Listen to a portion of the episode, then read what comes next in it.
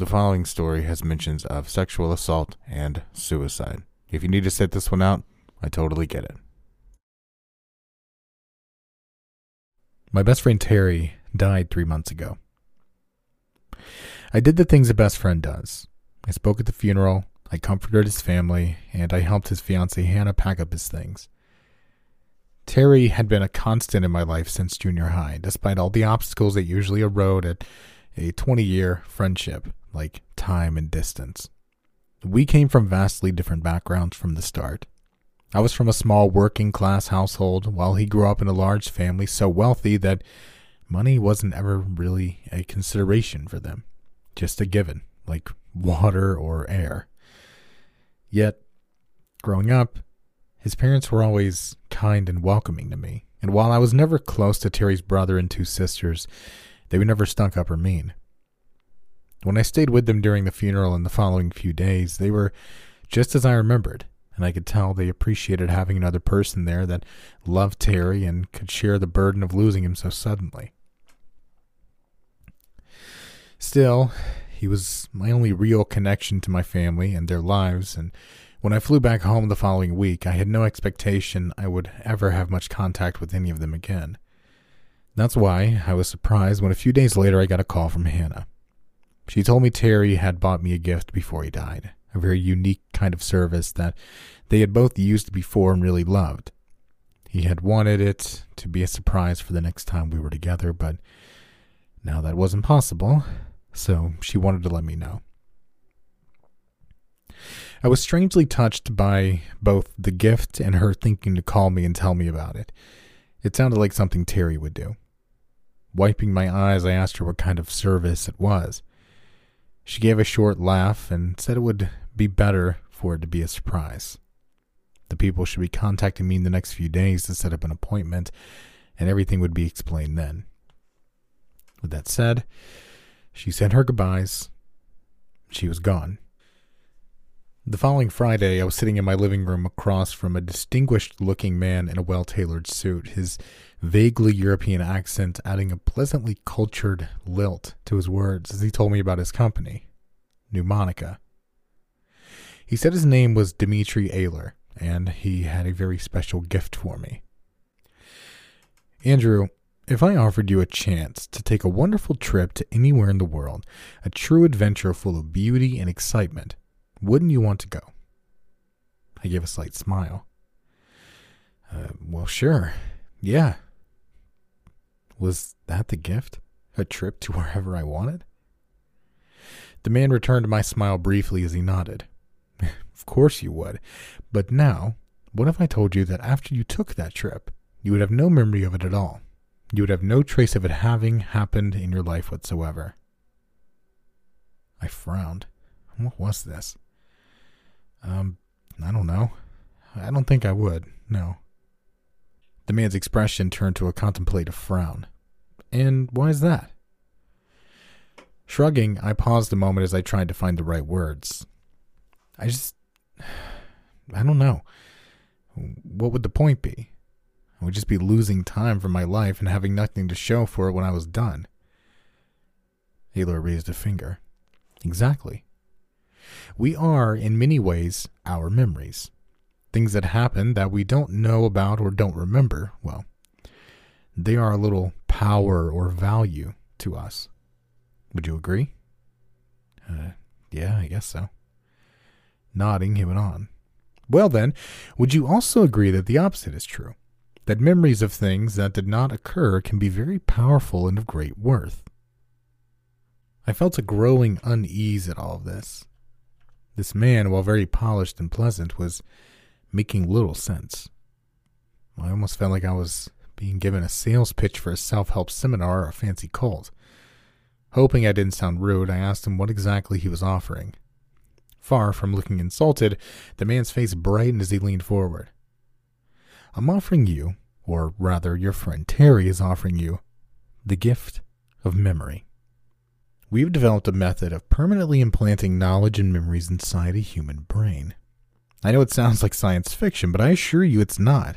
Our research and technology is thirty years ahead of what is commonly known or available because we have the support of a small but very powerful clientele that can afford to pay substantial sums for such advancement. I shook my head. Still, uh, how is that possible?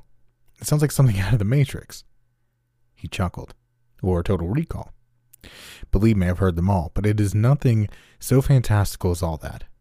Essentially, we have perfected a technique by which we can induce a dreamlike state in a subject. During this period, we can then introduce very specific memories into the brain. You know how some dreams seemed very real and stay with you after you wake? It is akin to that, though much more detailed and resilient. Your sleeping brain will think it's a dream, and when you wake, it will be recalled as real past events. Swallowing, I weighed his words. I had trouble believing it was true, but even if it was, I wasn't going to trust someone to mess with my memories. On the other hand, Hannah said that she and Terry both had done it, and I knew he'd never gotten it from me as a gift if he didn't believe it was safe. I had the worried thought that it just seemed strange he had never mentioned to me before, but possibly that was just so it wouldn't ruin the surprise if he planned on getting me to try it in the future. Either way, I decided I could at least finish hearing them out. So, what kind of things can be implanted? The man sat back in his chair and folded his hands across his knee, looking distant as he began again. All the things you may expect. Wondrous vacations, exciting adventures, illicit romances. He shot me a sly look at the last. Of course, it cannot be anything too fantastical or the brain won't accept it as reality. So no trips to Mars or having superpowers, I'm afraid. And those things are beyond the scope of what you're being offered in any case. We have three tiers of service. Tier one is the least expensive and is where everyone has to start. This is what we call the knowledge tree. What's that mean? Have you ever wanted to know how to build a car engine or fly a plane or play the piano? Tier one will give you a professional level of knowledge in one subject area. Something that would normally take five years of dedication will be learned in less than one day. My eyes widened. Are you serious? Ehler smiled again. Very much so. You still have to train the muscle memory, of course, but that usually takes a few hours of practice at most. It will be like you're an expert returning to a well-known skill after being away of it for about a year or two. And you'll keep it forever. I was starting to be excited in spite of myself, but I thought back on something else he had said. Why'd you say everyone starts at Tier one? Well, for two reasons. First, the human brain is very adaptive, but we find the greatest success by starting with something relatively small. As strange as it sounds, it is much easier to teach you how to be a tennis pro or an excellent computer programmer than it is to give you a week-long adventure as a deep-cover secret agent. The brain accepts the core information easily, but the experiences themselves are trickier. With Tier one, we're merely giving you what we call filler experiences. You on a tennis court or sitting at a computer in a bare room. Just enough memory of learning that skill that your brain accepts it as reality and does not experience any mnemonic dissonance. After a brain has experienced the technique, it becomes more accepting of more elaborate realities and the other tiers become an option. Okay, uh, I guess that makes sense. What's the second reason? Ehler chuckled again. Why, the money-back guarantee, of course. If you're not completely satisfied with your Tier one experience, you will get a full refund of the money your friend paid for it. I gave a nervous laugh. What's to stop me from liking the treatment and still asking for a refund? Ehler gave a slight smirk.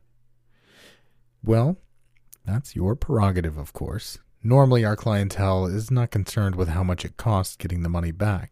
Glanced around my apartment, but I understand not everyone is in the same financial position. Rest assured, if you complete Tier one and want a refund, you will get it, no questions asked. My head was buzzing as I asked the next question. How much did Terry spend on this? The man shrugged slightly. I believe it was six hundred thousand dollars. The following week, I was in a coldly beautiful clinic in rural Iceland. The flight and accommodations were part of the service, I learned, and I was ushered to my room. I found myself amazed by my surroundings.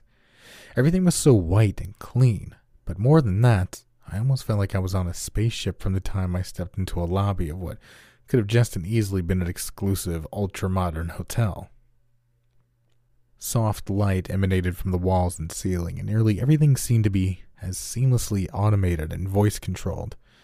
Ambient music played quietly in most of the halls, and underneath that, the most inaudible hum of something that vibrated the air like a distant heartbeat. Over the next day, I was treated to wonderful food and strange but comfortable surroundings. The next afternoon, it was time for the treatment. I was taken into a room with a large padded chair, and while I saw several machines and banks of electronics along the wall, I had no real idea how any of it worked. I'd been assured that the treatment required no surgery or physical implant, but simply amounted to the right combination of chemicals and the manipulation of electromagnetic fields. I was strapped down, but they said that was only to keep me still in case of mild muscle contractions. Several people clad in whites made preparations around the room, and I was given multiple injections, and within minutes, I felt myself beginning to fade out. I felt a last moment of dim panic, and found myself focusing on the dark spot on the otherwise pristine far wall, willing myself to stay awake and see what they were actually going to do to me. I knew the thought made no sense, and within moments I was waking up back in my room. I looked at the clock and saw that actually six hours had passed. It was then that I saw the guitar propped against the far wall. I'd picked learning guitar for both sentimental and practical reasons. Terry and I had always talked about learning to play, but I could never afford lessons, and I always suspected he avoided learning because he understood that, and knew I wouldn't accept help from him either. I also thought guitar was a good idea because it was a relatively small addition to my brain, if it worked, and easier to argue for the refund if I didn't, assuming they were being honest. I sat up and stood slowly, gingerly testing my feet as I stepped toward the instrument. I felt fine. More than fine. I felt better. And I knew as soon as I touched that guitar, I'd be able to play it. Within two hours, my hands had come close to matching what my head already knew. I'd played songs of all kinds, as easy as breathing, tears of wonder in my eyes as I strummed the guitar. I could never have imagined being given such a gift, and when I finally slept, it was the best sleep of my life. I woke with a start to find Mister Ehler sitting at the foot of my bed.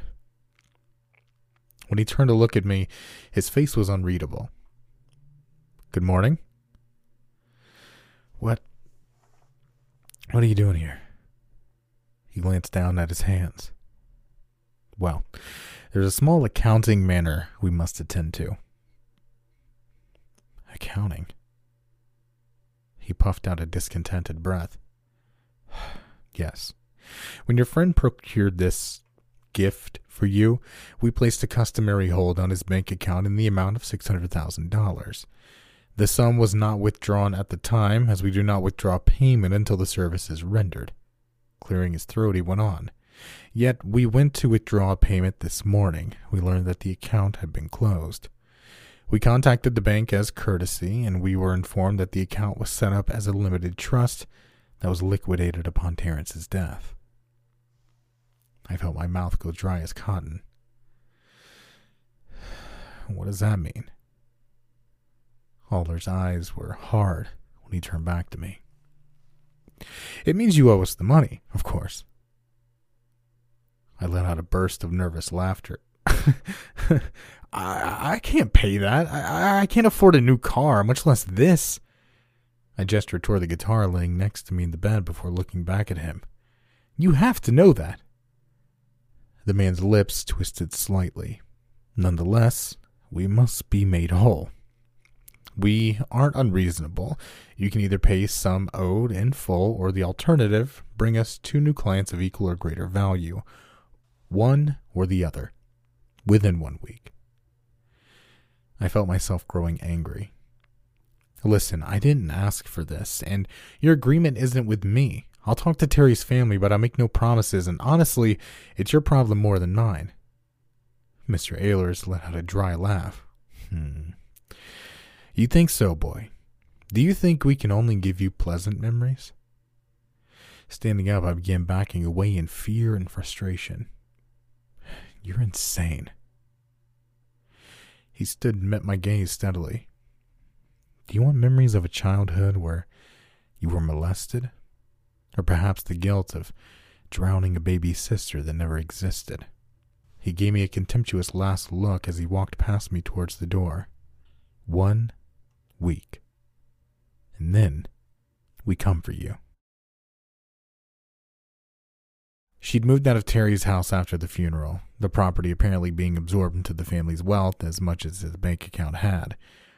Her new apartment back in her northwestern hometown was a big step down from the beachside mansion she'd spent in the last three years in. In fact, it reminded me a lot of my own place. Look, I'm sorry, okay? I fucked up. I fucked myself, and now I've fucked you too, I guess. The girl sitting in front of me was a ghost of the Hannah I knew. She was cooperative enough. I'd half expected her to hang up on me when I finally got her on the phone, but she told me where she was living and agreed to meet. I was up there the next morning, and I had work to hide my shock when I saw her. She looked like she'd lost weight and hadn't bathed in days, her hair hanging in greasy strings around her pale face. But worse, she looked like something inside her was missing, like some spark, maybe the will to live, was either guttering or already gone. Sitting up Hannah's bare and dingy living room filled with boxes she hadn't bothered unpacking, I felt sympathy for her, but it was being overridden by my fear and anger. Just tell me what happened, who these people are, and how I can stop this. She let out a dull laugh, her eyes flickering to meet mine before falling away again. You can't stop this. Neither of us can. Trying to keep my voice even, I tried again. Just tell me. When I first met Terry, it was like a dream come true, you know? He was like a prince in some kind of fairy tale, coming to take me away from my boring life and make small-town Hannah his princess. I know that might sound like I was in it for the money, but that isn't true. I didn't care if he was rich or poor, though I admit in the beginning I liked the perks of being the girlfriend of someone that could go anywhere and do anything. Still, I came to hate the money over time. It tied him to his family, for one thing. At first, I liked them. They were always nice, treated me well, didn't act stuck up or anything. But once I stuck around for a while, once they saw I might become part of the family permanently, things started to change. It was little things. They would talk about some expensive trip they took to some fancy place and then ask if I'd ever been, knowing there was no way that I had. They would talk about some obscure thing they learned in their Ivy League schools and then apologize to me, tell me they were sorry and they were happy to talk about something I was more familiar with, as though they were doing me a favor by lowering the conversation to my level. Passive-aggressive shit like that. Stuff that was small enough that I'd look insecure and petty, bringing it up to Terry. And at first, I just laughed it off and tried to ignore it, but as I grew to love him more, I found myself caring more, even though I knew it was stupid and I shouldn't care what they thought. I started becoming insecure, more awkward when we went out to a fancy place or on a nice trip. I started thinking I wasn't good enough for him. When he proposed to me, I panicked. I was in a bad place at the time with all this stuff, and I almost turned him down, told him that he could do better, but I loved him too much for that, to let his shit family psych me out or let my own weaknesses keep me from the man I loved. So I said yes. Less than a month later, a friend from high school contacted me, told me about a clinic they had went to in Iceland. Bear in mind, when I knew this dude, he was huffing glue behind the bleachers and getting Cindy Polino pregnant. But apparently, he had gone to become some semi-successful real estate agent in Seattle. I didn't know why he was contacting me or telling me about this place, but he was a good enough salesman to keep me on the line. It was a place where they could give you new memories and knowledge, totally safe and really amazing stuff, like something from a sci-fi movie. He said they had very flexible financing and had actually done his treatment in exchange for an old speedboat he'd had for years. That now, instead of sucking at the financial side of business, he was able to handle complex accounting like he had been doing it for years. Long story short, I wound up doing it. Terry had given me a car for my birthday the year before, and I gave that to them. Made up a story about him going to visit my sister and the car getting stolen while I was actually away at the clinic. In exchange, they gave me what they called their higher education and culture package. Two weeks later, we were at a family dinner, and I was the one doing apologizing and telling them that we could talk about something they knew more about. It was wonderful. A few days later, the man I'd met from the clinic, Mister Ehler, contacted me. He said there had been problems with the trade, that the service I received was actually far more expensive than the worth of the car. Instead of being worth seventy-five thousand dollars, it was actually worth three point two million dollars. I didn't have any way of paying it. Even Terry would have had trouble paying it without the tons of questions from his family, as almost everything he had was controlled by the trust. And I wasn't going to involve him or them in any way. I wasn't going to prove his family right by asking for money like that. So I argued with Ehler, told him that it wasn't my mistake. A deal was a deal, and he could fuck right off. He told me I had a month to reconsider and either pay the money or recruit someone else to take the treatment. I said, sure thing, and shut the door in his face, tried to forget about it, figuring he was full of shit. A month later, they came for me. I don't remember much about it, but when it was done, I was sitting outside our house on the driveway. It was early morning and it was cold, but I barely noticed. I was too busy thinking about the two years I had spent trapped in a basement being tortured when I was a teenager. The funny thing is, there's some parts of you that knows it's not true, right? Especially the first bad memory.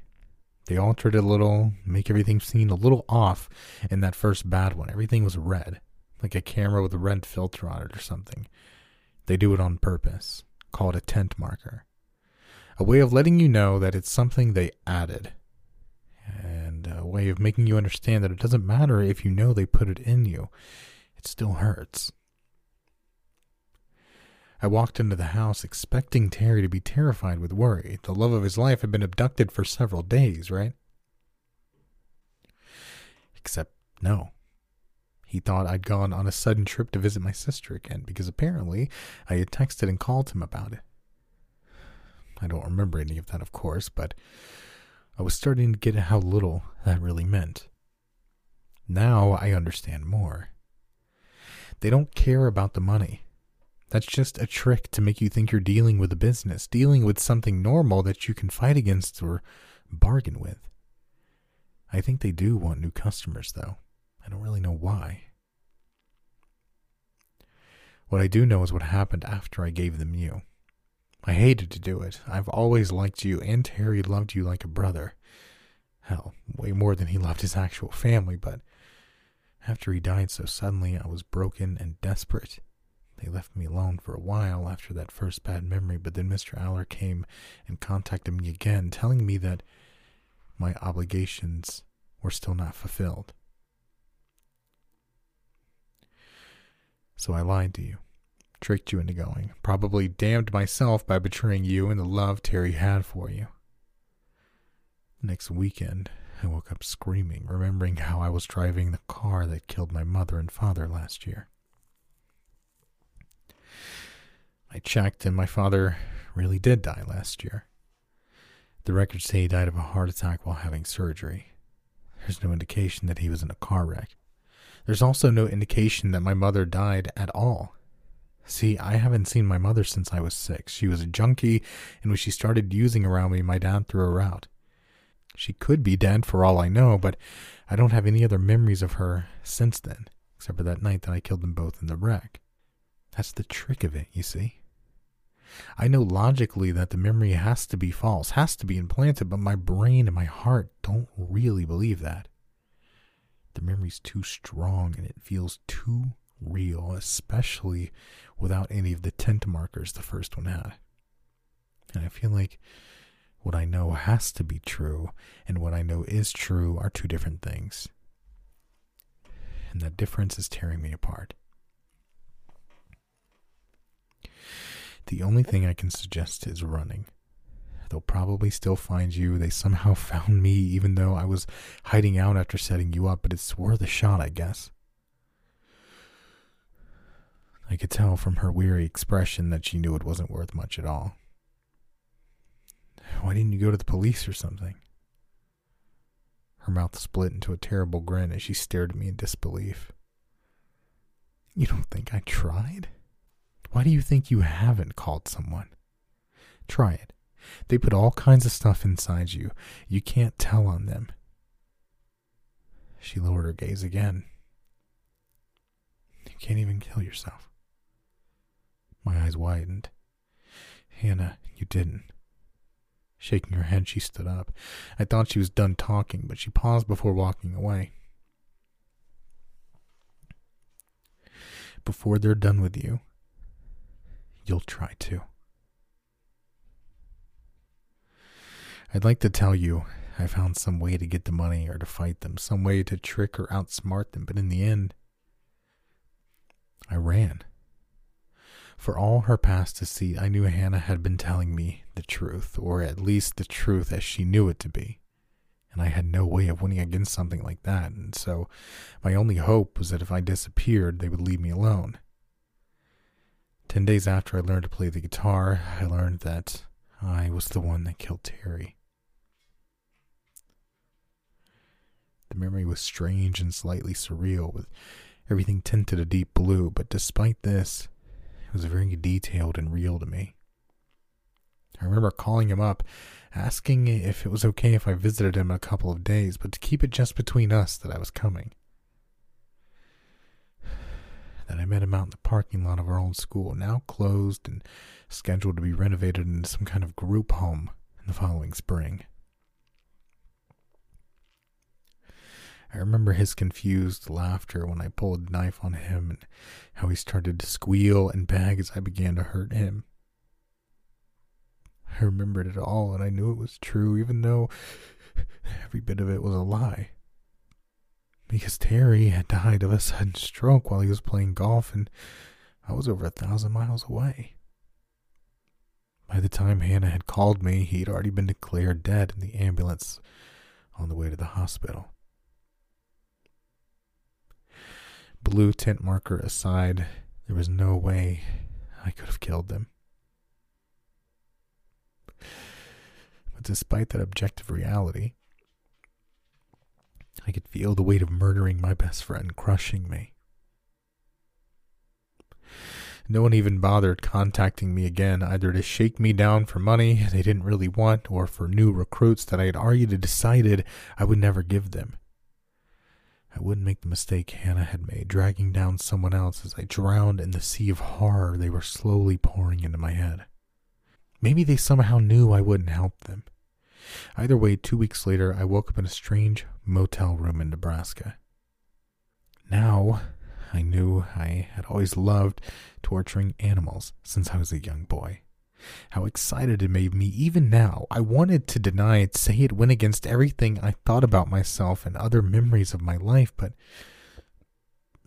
I was beginning to appreciate how little those internal protests actually meant in the face of this thing poisoning my mind. Like Hannah, I tried repeatedly to tell someone, anyone, about what was happening to me, but somehow I could never get the words out. Like she predicted, I tried to hang myself in the bathroom of that same Nebraska motel room with a drawing cord from the dirty bathroom, but my hands wouldn't cinch it around my neck. The following day, my feet similarly betrayed me, refusing to step out of the front of a passing concrete truck. Three days ago, I was taken again, though this time I actually remembered some of it. I remembered waking up to people surrounding me and that low drone of the plane's engines while we were in flight.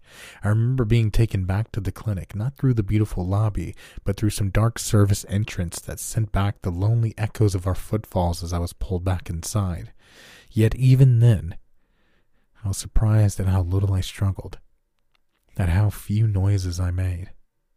I could see and understand everything well enough by that point, having woken from whatever stupor they had induced, but still, I found it hard to do much other than look around blandly while my insides felt like they were dissolving in an acid bath of terror.